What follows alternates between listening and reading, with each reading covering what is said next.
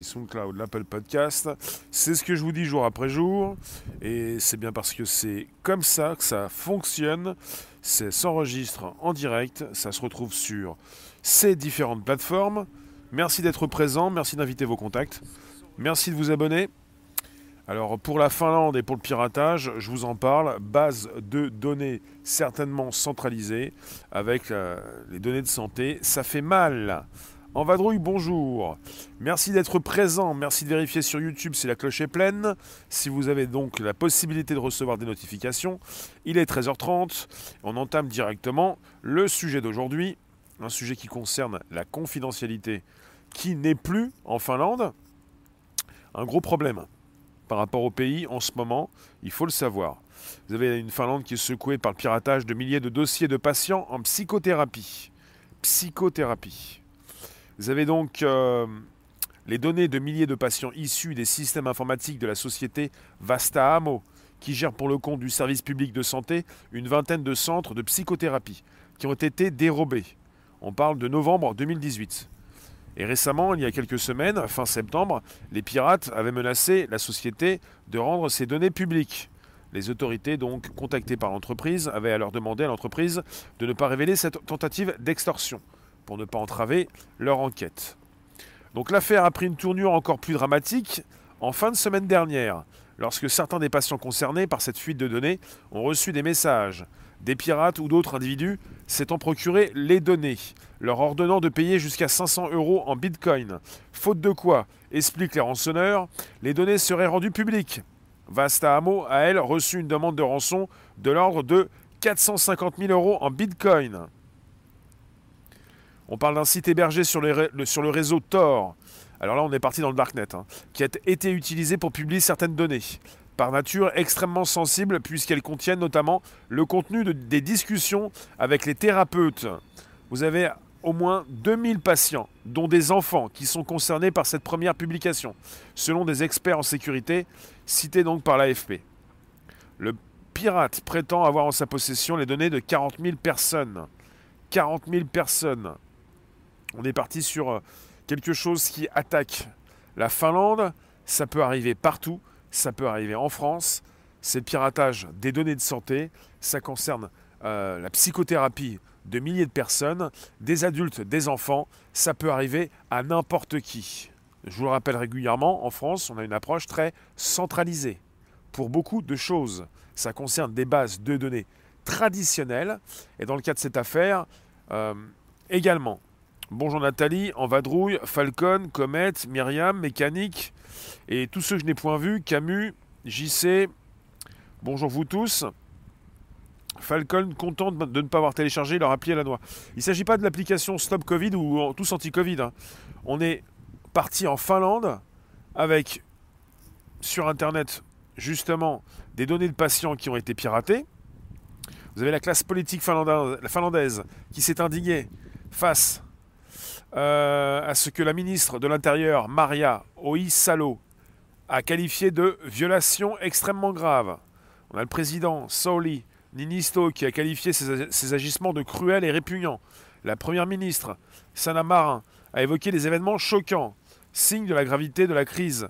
Le gouvernement a été réuni en urgence dimanche soir. Lundi, la police et les ministères ont ouvert un site pour les victimes de cette cyberattaque qui vise à donner des conseils, notamment celui de ne pas payer de rançon et de ne pas communiquer avec le ou les extorqueurs. Alors que les associations de santé mentale faisaient face lundi à un afflux d'appels de patients craignant de voir leur conversation avec leur thérapeute rendue publique, les autorités ont aussi voulu rassurer la population pour qu'elle ne se détourne pas des services psychologiques dans un pays fortement touché par les maladies mentales. D'après les données de l'OCDE, près d'un Finlandais sur cinq souffre de troubles psychologiques. Donc euh, le responsable de la police judiciaire précise, nous enquêtons entre autres chefs d'inculpation sur une atteinte à la sécurité et une extorsion aggravée. Le nombre de patients touchés pourrait atteindre plusieurs dizaines de milliers. Selon la police finlandaise, des milliers de plaintes ont été déjà déposées. L'entreprise qui donc hébergeait les données, Vastaamo, V-A-S-T-A-A-M-O, s'est excusée. Elle a lancé une enquête interne. Elle a reconnu des manquements en matière de sécurité. Ils ont assuré récemment, donc ça a été donc une précision proposée par la presse finlandaise, que sa base de données était désormais sécurisée. On parle donc d'une base de données qui avait été piratée. L'enquête interne a déjà produit des résultats puisque cette dernière a révélé que les systèmes informatiques de Vasta Hamo étaient encore vulnérables en mars 2019 et ont alors, et ont alors à nouveau fait l'objet d'une attaque. Donc on parle de données qui ont été récupérées en novembre 2018. On parle de, des systèmes informatiques de cette entreprise qui est encore vulnérable en mars 2019. On parle donc d'une base, d'un système, d'une entreprise qui s'est encore fait attaquer en 2019. Le PDG du groupe, que l'enquête interne accuse d'avoir été au courant des failles de sécurité pendant plusieurs mois, a été licencié lundi. Lundi, l'autorité finlandaise de régulation des services sociaux a déclaré enquêter sur les pratiques de Vasta Hamo, notamment sur la manière dont les patients ont été tenus informés de cette fuite. Selon Mikko Hipponen, le directeur de la recherche de l'entreprise de cybersécurité finlandaise F-Secure, cette double opération de piratage, d'ampleur et de chantage, visant directement des particuliers en, utilisant leurs données médicales, est une première. En 2019, une, une clinique de reconstruction faciale avait été visée par un piratage, mais la quantité de données était moins importante. Tous les professionnels de la sécurité informatique sont à l'œuvre pour tenter de trouver l'attaquant. Merci d'être présent sur un podcast. N'hésitez pas, vous vous installez, vous pouvez positionner vos commentaires. Salut Norman, bonjour vous tous. N'hésitez pas, vous pouvez positionner vos commentaires pour ce qui concerne un sujet de grande ampleur. C'est la sécurité informatique.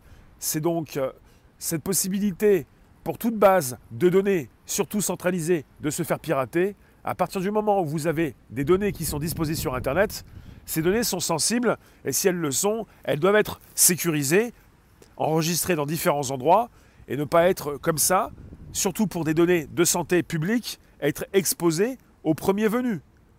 C'est pour ça que vous avez désormais l'installation des blockchains, chaînes de blocs, ce sont des bases de données décentralisées. Vous avez donc des données enregistrées sur différents serveurs et pas un seul endroit. On parle de chaînes de blocs où vous avez justement, quand il est question donc de sécurité, la possibilité de savoir ce qui s'est passé pour intervenir rapidement. Et on parle de données presque inviolables, si elles ne sont pas inviolables. Comme toujours scandaleux, absolument. Coucou Olivier, bonjour vous tous. N'hésitez pas, vous pouvez inviter vos contacts si ce n'est pas déjà fait. Vous abonner si ce n'est pas déjà fait non plus. Bonjour vous tous également sur Facebook. Alors, on est en direct, on parle de la Finlande, c'est important. Sylvie, bonjour. Euh, Olivier, bonjour. Grower, bonjour. N'hésitez pas, vous pouvez partager ce direct parmi vos contacts sur Facebook également. Je vous parle de la Finlande. On n'est pas en France, mais on est tout proche de la France. On n'est pas en Russie, on n'est pas en Chine, on a un pays donc qui fait partie de l'Europe, justement, avec des données de santé qui se sont fait pirater, avec l'entreprise qui gérait ces données qui s'est fait rançonner, et également des particuliers qui récemment se sont vus demander de l'argent. Pour ça que l'affaire a pris une nouvelle ampleur, et que vous avez des plaintes qui sont déposées par milliers. C'est un véritable scandale en Finlande. C'est quelque chose qui peut arriver, surtout quand vous êtes dans un pays comme la France. On a souvent des approches centralisées, vous avez souvent l'État qui décide de faire des choses à votre place, ou l'État qui vous protège, ou vous, ou le, public français qui veut toujours avoir donc euh, euh, quelqu'un qui lui rend des comptes. Il serait temps de comprendre que c'est le numérique. Il faut comprendre justement qu'on est tous reliés par cette communication actuellement j'utilise ces outils YouTube en ce moment pour vous faire part de ce sujet, qu'à partir du moment où on est relié sur Internet, on peut avoir des soucis de confidentialité. Quand on est sur les réseaux sociaux, c'est pour partager du contenu. Les réseaux sociaux ne sont pas là pour vous protéger quand vous partagez, justement du contenu. Et pour ce qui concerne ce que vous mettez dans un hébergement à distance, ces hébergements sont susceptibles de se faire pirater tôt ou tard. À partir du moment où vous n'êtes pas sur une approche décentralisée, vous n'avez pas une base de données véritablement bien sécurisée.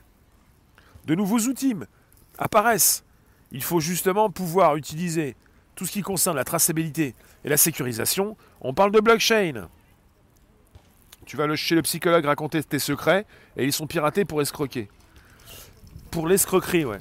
Là, il s'agit de données de santé psychologique, de psychiatrie, On parle donc d'un hacker ou d'un groupe ou de plusieurs hackers qui font chanter des milliers de patients en psychothérapie, avec des données récupérées, des échanges entre euh, le, psychiatre et son patient.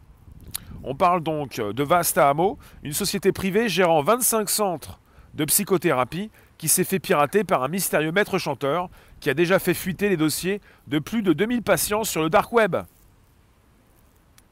Depuis le week-end dernier, donc, des milliers de citoyens qui ont saturé les lignes téléphoniques de la police après avoir reçu un email de chantage, l'équivalent de 200 euros en bitcoin, qui devait être versé, sans quoi le contenu de leur discussion avec leur thérapeute donc sera dévoilé.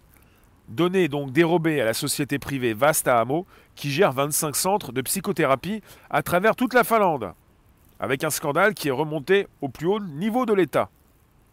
Avec la ministre de l'Intérieur Maria Ohisalo, écologiste, membre d'une coalition dirigée par les sociodémocrates, qui précise Nous développons la société dans une direction où personne ne doit avoir peur de demander de l'aide. Oui, sauf que désormais, toutes ces personnes qui ont demandé de l'aide et qui ont donc échangé avec leur thérapeute peuvent voir leurs échanges rendus publics sur le Darknet.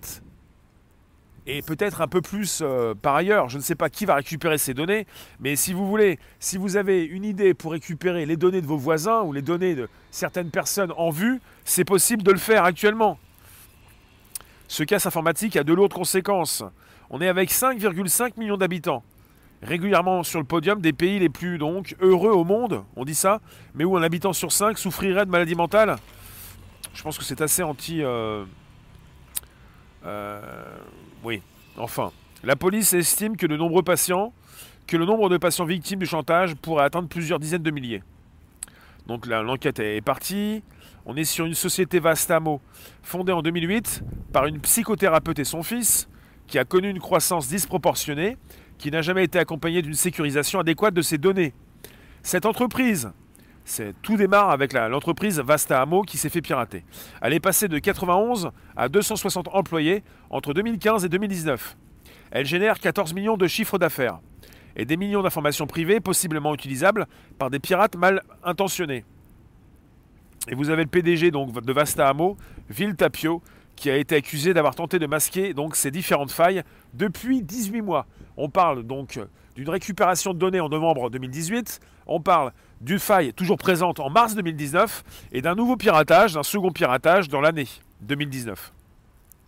Voilà, les premiers éléments de l'enquête ont en effet révélé que les premiers vols de données auraient eu lieu en novembre 2019, avant une autre intrusion du système en mars 2019. Donc novembre 2018, premier vol, mars 2019, second vol avec une direction qui n'a pas porté plainte, qui n'a porté plainte que fin septembre. Donc récemment. Donc des données qui circulaient peut-être depuis des mois sur des serveurs, sur le darknet, avec des personnes qui ont pu payer, peut-être, pour récupérer les données des voisins, de personnes en vue, de célébrités ou pas du tout, de personnes qui ont pu pendant des années échanger avec leur thérapeute. C'est du délire. C'est véritablement un scandale. Olivier, tu dis, je comprends pas très bien, en fait, ça veut dire que si on est chez le psy aujourd'hui, tout ce qu'on lui dit, tout ce qui est censé être confidentiel ne l'est pas du tout en vérité. Oui, ça signifie ça. Ça signifie donc euh, des thérapeutes, des psychothérapeutes, des professionnels qui ont donc enregistré ce que vous dites, enfin ce qu'on dit ces Finlandais pendant des mois, des années, sur des ordinateurs, des données de santé enregistrées dans une base de données fragile, avec ces données qui sont désormais sur le darknet accessible avec un outil qui s'appelle Tor par exemple, un navigateur qui permet à ceux qui l'utilisent d'aller peut-être récupérer ces données, mais certainement des données euh, qui traînent depuis un certain temps. Puisque le premier piratage date de novembre 2018, le second mars 2019, et que les pirates se sont fait entendre en septembre de cette année.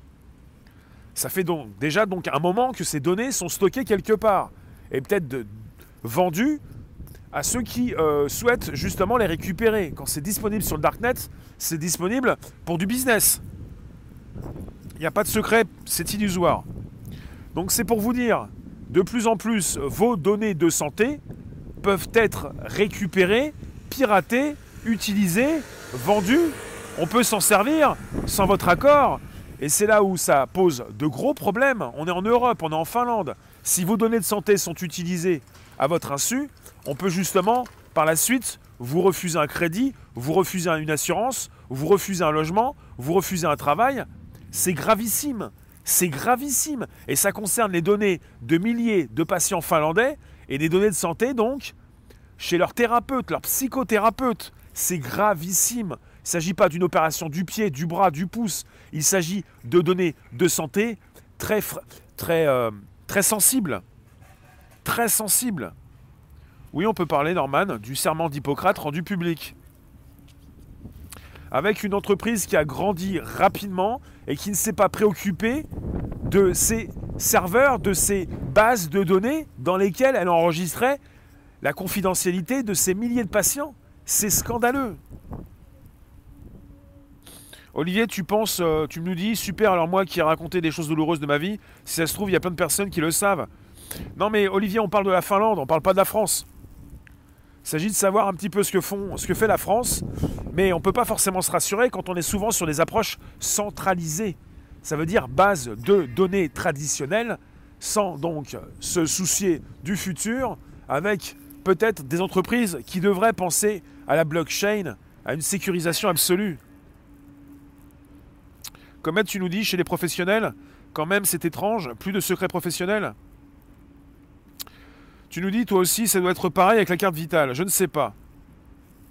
Ce qui se passe avec vos données, surtout dernièrement, avec même l'application qui s'est mise à jour, tous anti-Covid, qui est passé de 2,5 millions de téléchargements à 4 millions, c'est que vous avez 4 millions de personnes, 4 millions de personnes qui vont donner leur data, des données qui vont être récupérées dans une base de données centralisée. L'approche française est centralisée. Et personne ne parle dans le cas de l'application qui s'est mise à jour avec un nouveau nom, non tous anti-Covid, personne ne parle de cette base de données, où elle est, est-elle bien sécurisée, et on n'est pas sur de nouvelles bases comme des blockchains. Et c'est là où le bas blesse, mais terriblement. Quand ça arrive en Finlande, ça arrive aussi dans d'autres pays, absolument. Vous avez l'entreprise qui a souhaité cacher tout ça, le PDG qui s'est fait dégager parce qu'il a caché les failles de ses systèmes, de, son, de ses serveurs, de ses bases de données. Il a caché les failles pendant 18 mois. Le type, il a caché tout ça pendant 18 mois. Il pensait que ça allait rester secret, avec des hackers qui avaient peut-être déjà positionné depuis le mois de novembre 2018 les données des patients dans le darknet. Je trouve ça irrespectueux, je trouve ça irresponsable de la part d'un PDG qui gère autant de données. On est avec Vasta Amo qui gère 25. Alors je vais vous dire, on est parti avec faut une précision, 25 centres de psychothérapie en Finlande. quand vous avez une société privée qui gère 25 centres de psychothérapie, vous avez des milliers de patients qui ne sont même pas au courant que leurs données ne restent pas justement chez leur psychothérapeute, mais partent dans une société privée qui gère en plus 25 centres. Et je vous le répète, c'est absolument scandaleux. Le PDG a tenté de masquer ses failles pendant 18 mois. On parle d'une entreprise qui s'est créée en 2008, qui a été créée par une psychothérapeute et son fils, qui a connu une croissance disproportionnée, qui n'a jamais été accompagnée d'une sécurisation adéquate de ses données, qui est passée de 91 à 260 employés entre 2015 et 2019, et qui génère quand même 14 millions de chiffres d'affaires. Et on parle de millions d'informations privées possiblement utilisables par des pirates mal intentionnés. C'est véritablement irresponsable, c'est irrespectueux, c'est méprisant, il s'agit de personnes qui veulent faire de l'argent avec les données des patients, donc finlandais. C'est véritablement scandaleux. Tu nous dis, les psys, toi aussi, donc à se servir de notes papier comme avant. Mais bon, donc l'informatique, bah oui, l'informatique. En quoi on peut faire du profit à connaître les maladies et les traitements des gens? Bah, je réponds, Jéricho. On peut faire du profit en récupérant vos données sensibles on peut faire du profit actuellement, et c'est donc une guerre qui se situe au niveau des serveurs, et c'est perpétuel. Actuellement, depuis des années, j'en parlais déjà il y a 3 ans, 2017, vous avez régulièrement des affaires qui tombent par rapport au rançongiciel, ransomware, où on vous... Là aussi, c'est une histoire de rançon. On veut faire payer 200 euros ces patients pour qu'ils ne voient pas leurs données publiées. En quoi on fait donc de l'argent? Ben, On est sur des données sensibles qui concernent votre vie privée et intime et pour que le patient ne souhaite pas justement que ces données soient dévoilées sur Internet, il peut payer. ça concerne régulièrement des entreprises, beaucoup plus, avec, quand il, quand il s'agit donc de ransomware, de données qui peuvent être piégées sur un disque dur, sur un téléphone, je ne sais pas, mais en tout cas, souvent des données qui sont piégées, et puis des entreprises qui ne peuvent pas les récupérer. Là, il est question en plus, régulièrement, de données qui peuvent être délivrées. Récemment, on a eu Canon avec les données, les noms, les prénoms, les adresses, les téléphones euh, de millions d'utilisateurs. Là, ça concerne le plus intime chez les gens. C'est catastrophique. C'est ça peut être récupéré par des assureurs, des banquiers, des personnes qui peuvent savoir tout sur vous, qui peuvent ne plus vous accorder leur confiance. On est parti sur la santé. On est tous concernés par la santé. Et en France, on est en ce moment sur un problème de santé qui est primordial. Tout concerne la santé en ce moment. Il faut le savoir. C'est une crise. C'est un écroulement financier, mais c'est une crise sur la santé. Merci d'être présent. Merci d'inviter vos contacts, merci de vous abonner, merci de récupérer le lien présent sous la vidéo pour l'envoyer dans vos réseaux sociaux, groupages et profils. Je m'emporte un petit peu, mais pas assez.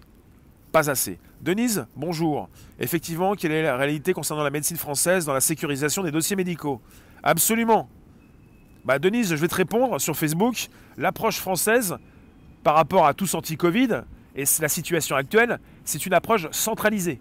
On parle tout le jour de l'application, on ne parle pas de la base de données dans laquelle sont récupérées eh ces données que vous pouvez envoyer quand vous scannez votre code QR si vous êtes testé positif à un test PCR. Voilà pour ce qui concerne l'actualité et l'approche française. On parle toujours de l'application, on ne parle pas de la base de données qui est centralisée et qui est piratable. Tout ce qui concerne les données centralisées sont des bases de sont des données enregistrées dans des bases de données donc traditionnelles. À partir du moment où vous avez une technologie qui avance, où on peut vous mettre des pneus neufs sur votre vieille voiture, pourquoi on vous laisse avec des vieux pneus? À part si on veut vous laisser avec des, pneus qui vont euh, crever. Eh ben, c'est la même chose. On est en France avec une technologie où on pourrait proposer une sécurisation presque absolue et on ne veut pas. On est parti avec une approche centralisée, une vieille base de données traditionnelle dans laquelle on peut mettre beaucoup de choses. Là, on parle donc de l'actu, mais ça peut concerner également vos données, euh, tout ce que vous pouvez dire à votre thérapeute, votre psychothérapeute, votre médecin, Qu'en est-il de ces données que vous avez de vous enregistrées dans ces différentes bases de données? Quand on parle de l'approche française, on parle d'une approche centralisée. Et ça, ça peut vous euh, faire euh, bah, vibrer, quoi. Pas sourire, mais vous faire réfléchir. Comet, tu nous dis on sera jugé par rapport à nos données. C'est moche. Toi, tu nous dis je me suis déjà fait pirater mon ordi, ils ont vidé tout ce qu'il y a dedans. Alors, une fois dans la data centre, c'est fini. Je vais vous dire quelque chose. Ce sont des, données numériques. On dit actuellement aux patients finlandais ne payez pas. La logique est importante. Si vous payez, vous entrez dans un processus parce que ces données sont numériques. Même si on vous dit qu'elles sont effacées, elles sont copiables à merci. Il ne s'agit pas de, de dossiers papier que l'on peut brûler en un seul exemplaire. Une fois que c'est enregistré dans un réseau, c'est presque impossible à supprimer. Impossible. Parce qu'on peut en faire des copies, parce que quelqu'un a pu le récupérer rapidement, parce que quelqu'un peut le réuploader un peu plus tard. Ça concerne des disques durs. Déjà, rien que sur des disques durs personnels, il faut supprimer plusieurs fois. Plus de 7 fois pour que ça soit véritablement supprimé. Quand vous effacez, même faites un format C2 points sur un disque dur sur Windows, ça n'est pas effacé, c'est écrasé et ça peut se récupérer juste ensuite il faut aussi savoir comment vous pouvez détruire vos données. Un disque dur, si vous effacez une fois, même deux fois, ça ne veut pas dire que les données sont effacées. Et quand ça concerne des données qui sont enregistrées sur un réseau, sur Internet, le réseau des réseaux, vos données ne sont presque jamais effacées. Elles sont toujours quelque part. Il faut savoir effacer les données. Et si elles sont récupérées par un, lambda, par, par un quelqu'un, une personne que vous ne connaissez pas, elles peuvent être réenvoyées par la suite. Pour ceux qui euh, me retrouvent ce jour, je vous refais un topo. On est sur une société Vastamo, euh, finlandaise, qui a été fondée en 2008. euh, qui est passé de 91 à 260 employés entre 2015 et 2019, qui n'a jamais donc euh, souhaité euh, véritablement bien sécuriser ses données. On est sur, une sur un piratage de grande ampleur, on est certainement sur une base de données traditionnelles, centralisée, donc quelque chose qui ne concerne pas la blockchain, parce que c'est plus difficile de pirater une blockchain, puisque les données sont sur des milliers d'endroits différents. Là, on est sur une base de données, une seule base, un serveur, une entreprise qui gère 25 centres 25 centres de psychothérapie qui s'est fait pirater par soit un mystérieux maître chanteur, on nous précise également qu'on est sur un groupe de pirates peut-être, en tout cas vous avez un maître chanteur qui actuellement euh, a fait fuiter les dossiers de plus de 2000 patients sur le dark web, et vous avez donc euh, des euh, demandes de rançon qui ont vu le jour pour ça que l'affaire se relance. Elle est vieille de deux ans. Le premier piratage a eu lieu en 2018, le second en mars 2019, avec un PDG qui n'a pas voulu faire fuiter les, euh, les soucis de, donc, de failles de sécurité. Vous avez donc des euh, patients qui vont certainement porter plainte contre l'entreprise et qui vont également donc justement euh, ne pas payer. Le ils ont reçu un email récemment, un email de chantage, 200 euros qu'il fallait payer en Bitcoin, qui devait être versé sans quoi le contenu de leur discussion avec leur thérapeute donc serait dévoilé. C'est gravissime. Là, on est sur quelque chose qui voit le jour avec un maître chanteur qui dernièrement a voulu faire chanter ses patients, mais ça fait deux ans que ça traîne. Qui nous dit qu'on n'est pas face à de multiples affaires de par le monde et en Europe et même en France, avec des choses qui ne sont pas forcément proposer au public. C'est pas parce que vous n'êtes pas au courant que ça n'existe pas. Il y a en ce moment, certainement, il y a en tout cas des milliers de piratages au niveau cyber, euh, au niveau du numérique, et euh, vous n'êtes pas au courant, ça ne veut pas dire que ça n'existe pas. Denise, la rançon de ce monde, qui aurait été un monde où l'outil informatique aurait pu être au service de chacun d'entre nous, un fiasco monumental au service de la finance et du flicage des populations. Sylvie, bonjour. Bah justement, Denise, je vous parle d'une solution blockchain, c'est pas pour rien. On continue d'être dans un monde où certaines entreprises n'ont pas le souhait, n'ont pas le souhait de mettre de l'argent pour sécuriser ces données qui leur font gagner de l'argent. C'est scandaleux. Il faut que certaines entreprises puissent euh, mieux considérer ces données. Mais là où vous êtes sur un piège, c'est que vous avez cette société cette entreprise Vasta Amo qui gère 25 centres de psychothérapie avec peut-être également des psychothérapeutes qui n'ont jamais été conscients de ce qu'ils faisaient quand ils enregistraient les données de leurs patients, puisqu'on est avec une euh, entreprise qui récupère 25 centres de psychothérapie, on est sur une, euh, sur une externalisation des données. Est-ce que les psychothérapeutes sont conscients de tout ça Parce qu'évidemment, le patient va se retourner vers son euh, psychothérapeute. Le psychothérapeute, il pourrait se retourner euh, vers son centre, et le centre vers cette entreprise qui gère toutes ces données. Euh, en vadrouille, tu as trempé ton vieux disque ordinateur dans l'eau. Est-ce que le disque dur est exploitable? Je pense. Moi, j'ai. Il n'y a pas, pas, si récemment, mais il y a quelques temps, il y a quelques mois, je trouvais encore, enfin ça continue, hein, des ordinateurs à l'extérieur pour vérifier qu'il y avait toujours des, disques durs dans ces ordinateurs. Je ne récupérais, pas, les ordinateurs ni les disques durs, mais j'ai pu constater, et vous pouvez peut-être constater encore de, nos jours, des ordinateurs, des boîtiers en fait, dans la rue, et dans les boîtiers, parfois, il n'y a plus de disques durs, mais parce que certains ont peut-être récupéré le disque dur, mais souvent, vous avez des personnes, et aussi ça peut concerner les entreprises, qui mettent leurs ordinateurs à l'extérieur avec des disques durs à l'intérieur. Et s'ils n'ont pas effacé le disque dur, et même s'ils l'ont effacé, l'effacer une fois, ça ne suffit pas. C'est catastrophique. Mettre un ordinateur dehors alors que vous, vous avez effacé le disque dur, c'est du n'importe quoi, je vous le dis. Mais certains ne le savent pas. Et surtout quand ça concerne le, le, business que vous faites, votre entreprise et des données qui peuvent être très sensibles par rapport à des clients surtout quand ça concerne des données de santé. Tu nous dis, je suis d'accord, il n'y a aucun cadre législatif sur la gestion des données personnelles. On confie donc à des entreprises privées qui ne font pas en sorte de se protéger. Absolument. Absolument. Tu nous dis, toi, il faut passer par une chambre blanche. Non mais quelque part, il faut le savoir. C'est pas parce que vous supprimez d'un disque dur des données qu'elles sont supprimées. Donc quelque part, si vous mettez un disque dur dehors dans un boîtier, c'est du n'importe quoi, surtout quand ça concerne des données très sensibles. Il faut faire attention à ce que vous faites en termes de, sécurité informatique, ne pas à la fin de votre travail, au bout de quelques années, vous dire je vais mettre l'ordinateur dehors, c'est bon, c'est fini, j'ai fait un petit effaçage ou un effaçage complet. Un futur psychologue, Denis, tu nous dis, doit se soumettre à une étude psychologique avant de, avant de prodiguer des soins. Ces données sont-elles également piratées?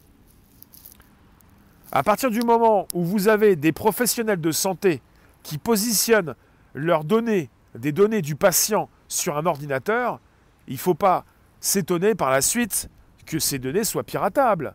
Ces données sont piratables à partir du moment où l'ordinateur du spécialiste est connecté à Internet. Là où ça devient euh, donc un piratage à grande échelle, c'est quand vous avez une entreprise qui récupère de 25 centres de psychothérapie en Finlande et que vous avez des milliers de données de patients. Quand ça concerne le disque dur d'un spécialiste, d'un médecin, ça ne concerne pas forcément autant de données, mais c'est toujours donc un problème. Je vous remercie. En tout cas, je vous retrouve ce soir pour un 18h25 sur YouTube. Merci Facebook, merci vous tous, merci YouTube, merci donc euh, bah vous, là où vous êtes. N'hésitez pas à me positionner vos commentaires, j'irai les lire par la suite. Donc on est parti sur un scandale qui... Euh, actuellement euh, est en cours en Finlande. Et puis peut-être certainement, mais en tout cas, on a déjà eu vent donc d'affaires de, piratage à grande échelle. Et là, quand ça concerne les données de santé, euh, c'est quelque chose de gravissime. Et pourquoi ces personnes récupèrent vos données? Bah, C'est parce que ces données ont un prix. Et quand ça concerne les données de santé, évidemment, ça peut coûter très cher. Surtout si vous voulez les récupérer, mais à partir du moment où ces données ont été donc envoyées sur Internet, même si vous payez, rien ne dit que ces données ont été supprimées, et même si elles sont supprimées, rien ne dit qu'elles n'ont pas été récupérées. Et quand je vous dis que quand on supprime des données, il faut bien les supprimer, parfois on a du mal à les supprimer, c'est très compliqué. Lorsque tu donnes ton vieil ordinateur au recyclage, Patricia, bah tu donnes ton disque dur. Et le grand public, régulièrement, si jamais il efface ces données, ne les efface pas. Et si jamais il ne les efface pas, bah, ça pose problème, même s'il les efface. Il faut véritablement. Le mieux, c'est de garder le disque dur, mais parfois les gens ne comprennent pas la différence entre disque dur et boîtier. Enfin, c'est pas simple. Je vous remercie. Je vous dis à tout à l'heure sur un YouTube 18h25. N'hésitez pas à inviter vos contacts, à vous abonner, à récupérer le lien présent sous la vidéo pour l'envoyer dans vos réseaux sociaux, groupage profil, même SMS et mail. Merci vous tous. À ce soir pour un nouveau sujet. Merci la room. Les rooms. Donc vous nous retrouvez sur Spotify, SoundCloud et l'Apple Podcast. Merci vous tous. Bonjour.